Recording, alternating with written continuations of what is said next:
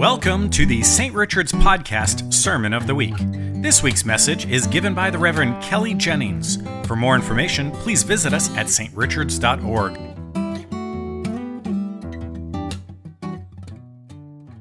Our scripture passages today are so rich Amos and the plumb line, Psalm 82, where God puts all other gods in their places, and of course, perhaps Jesus' most famous parable, the Good Samaritan. We are also introduced with its astounding opening, and quite a mouthful, Jeff did a great job reading it, the opening to the letter of Paul to the Colossians. And we're going to be hearing from this letter all the rest of this month, all the rest of July. Colossians is one of the letters that we have in the Bible that Paul wrote from prison. It's called one of the prison letters. He wrote this one around 60 AD while in prison, probably in Ephesus in modern day Turkey. Ephesus is on the coast. Why is he in prison? Well, probably because he was doing what he was always doing, proclaiming a different king to the one that authorities wanted him to proclaim King Jesus. A few weeks ago in VBS, or church summer camp here, we spent all week hearing the story of Joseph in the book of Genesis. And much of the time, Joseph is in prison. Yet we celebrated with Joseph that what man intends for bad, God plans it all for good. And Paul absolutely believes this that God is always at work through whatever is intending evil, God will bring about good. Just good news this morning, right? Good to remember, no matter what comes our way. So, Paul is absolutely undaunted in his ministry from behind bars. He is writing here to a small group of believers in Colossae, which is inland in Turkey, about 100 miles from Ephesus. Colossae today is still mainly unexcavated. There's a lot still unknown about this ancient town. But we know from Paul's letter that there was, in his day, a small Christian community there. Small.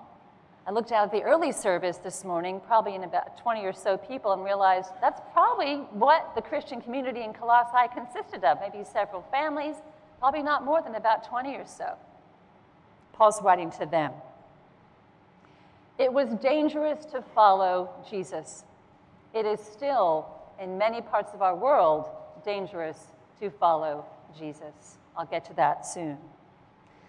Back then, every town like Colossae had local gods and goddesses. Earthquake, famine, or flood would come if the gods were not being worshiped properly, it was believed.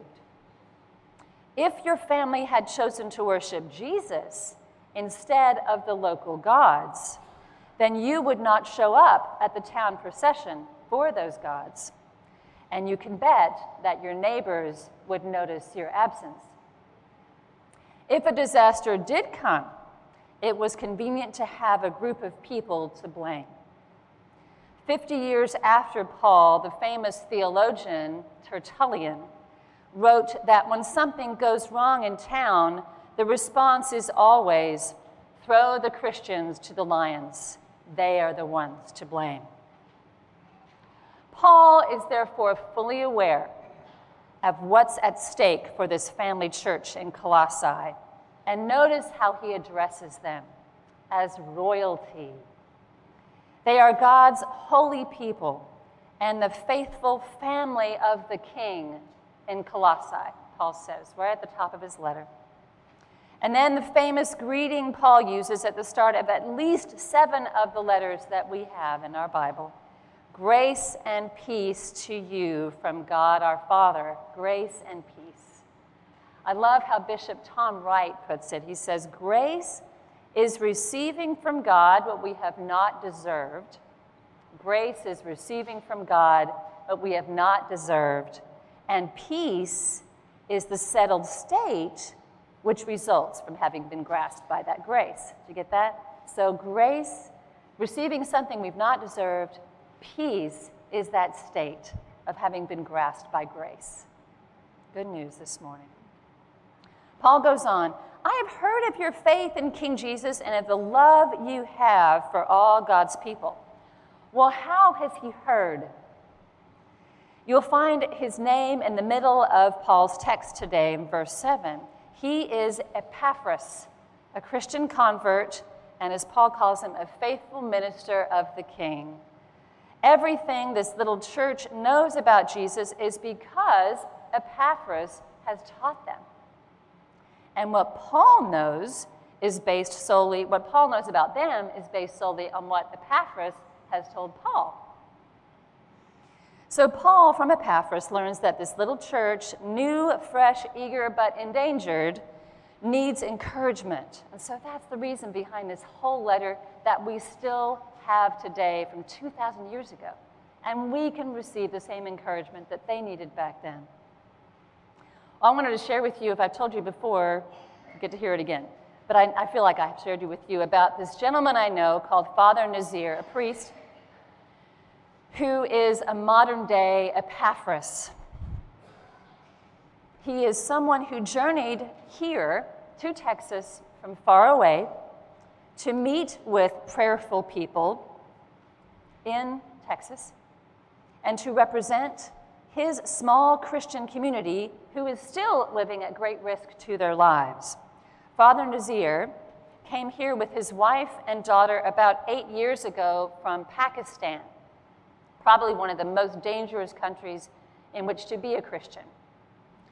Father Nazir was very used to, when he was in Pakistan, he was used to baptizing people in bathtubs at night with the curtains and shades and everything they could, all closed to be undercover.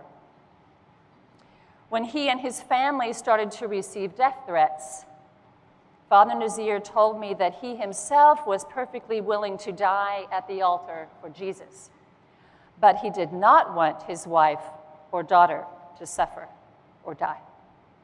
So, with the help of bishops here in Texas, he was able to settle in the Houston area and they have never forgotten their family of believers in Peshawar, Pakistan. Keeping connected online with a wider network of Christians who here now pray for them, meet with them online, do Bible studies online, sending money and other resources to this small community in Peshawar, Pakistan. Nazir and his family also actively share the gospel with immigrants from the Middle East in the Houston area and his wife meets once a week with women back in her community who are starting up small businesses and tries to support them also in that way. They have all seen fruit grow out of a dire situation. We do not know how God might call us to represent others in the faith. We are vessels of His mercy and abundance. So may we keep our ears open for God's call it may not be international, it may it probably more likely be a local call to represent those in need, to someone who can pray for and help to do something for those people. Paul says in verse 5, You have heard of this hope in the word of truth, the gospel. So, what is that? The gospel for Paul, the good news. Well, Jesus is king. There is no other we can set our hope on. And there's another, another theme that Paul brings up right here. He says, The belief and allegiance to King Jesus is bearing fruit. Your belief and allegiance to the King is bearing fruit, he says, and growing in the whole world. Bearing fruit. I don't know how many of you here are gardeners, but I'm, I'm a beginner. And I planted some strawberries in the spring, and my strawberry plants, like most everything, of course, is, I'm amazed they're still green, but they've really struggled I noticed that because of the heat early on in the summer, the strawberry plants, the mother plants, sent out very early on shoots. And along each shoot, there would be a tiny little strawberry plant that looks just like the mother plant. With hopes then that those little shoots, those little satellites, would then root down. Even if the mother plant dies, guess what? Those little baby plants might have a chance of surviving and then producing more. Nature's survival tactics. I wonder if we can see the church in this illustration of the little strawberry satellites. I think we can. Now, Paul can't go visit this little strawberry satellite plant in Colossae, but he can pray for them. And when Paul prays, things happen. If you can check out Acts 16, we hear the famous account of Paul and Silas praying and singing and being released with heavenly divine help from prison.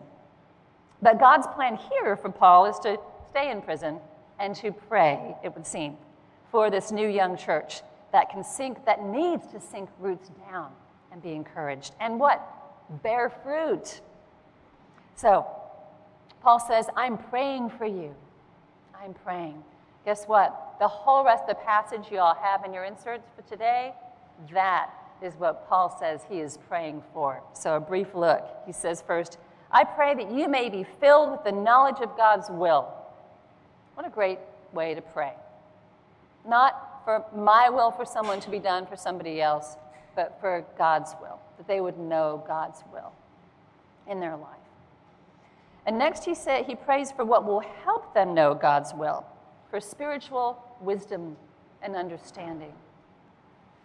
We get that wisdom from God's word and interpreting it together. God's word for them, for the people in Colossae, would have been found mainly in what we today call the Old Testament, but they may have had a few copies of letters from the apostles, maybe from Peter.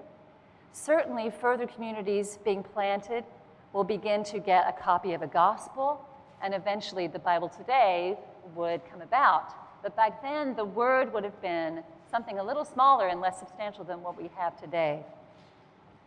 But Paul says it's not just about holy book learning. Notice he says and think of the strawberries again here.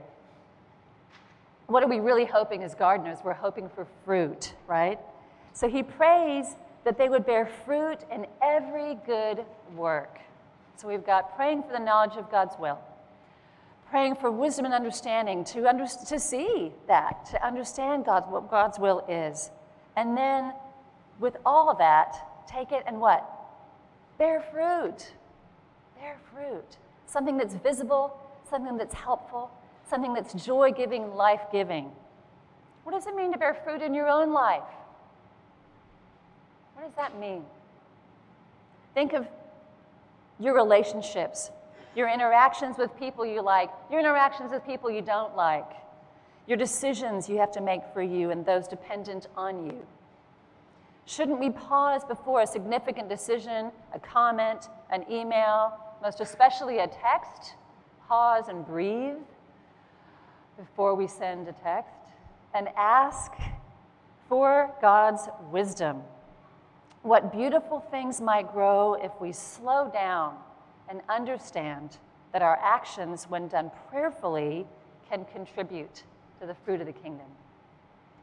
If the result of our work is healing, if the result of our work is forgiveness, if the result of our work is reconciliation, if it's peacefulness, if it's joy, if it's life,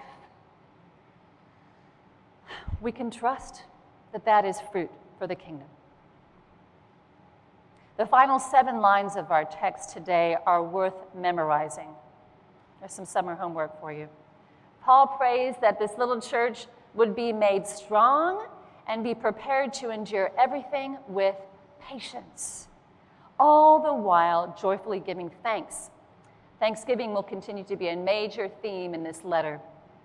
Yet these newly baptized Christians' lives are at risk. Yes, their lives are at risk. Yes, Paul knows that. They know that very, very well.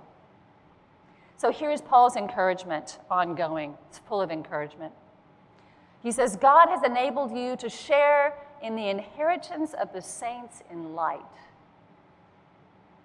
He has rescued you from the power of darkness and transferred you into the kingdom of his beloved Son, in whom we have redemption, the forgiveness of sins. Folks, if you can wake up and look at that passage stick it on your fridge before you face anything in the world that day, what encouragement that is. In other words, we're not alone, says Paul. We share in the life of all those who put their trust in the King. And we are rescued from the darkness. We are forgiven. Darkness we impose on ourselves, darkness the world imposes on us. He says, even death cannot take away that eternal relationship from baptisms on, baptism onwards. Death even cannot take away the relationship we have with our King. Good news this morning. If you are a fan of the series Stranger Things, it might be easy to conjure up an image of the power of darkness my guess is that this latest season has been so popular because it resonates with so many of us today who have seen what evil can do in the world. We have experienced or seen what shame can do within us and how fear can close us off and isolate us to the rest of the world. But Paul says to the Colossians, You have nothing to fear and neither do we, saints, holy people, holy family of the King, here at St. Richard's, because we are those who, despite this present darkness, support each other in the battle. We are those who can remind each other of the hope that we have. We are those who can remind each other that this hope that we have can never be taken away. The hope that we have in the kingdom of the Son that lies unshaken because of the empty tomb.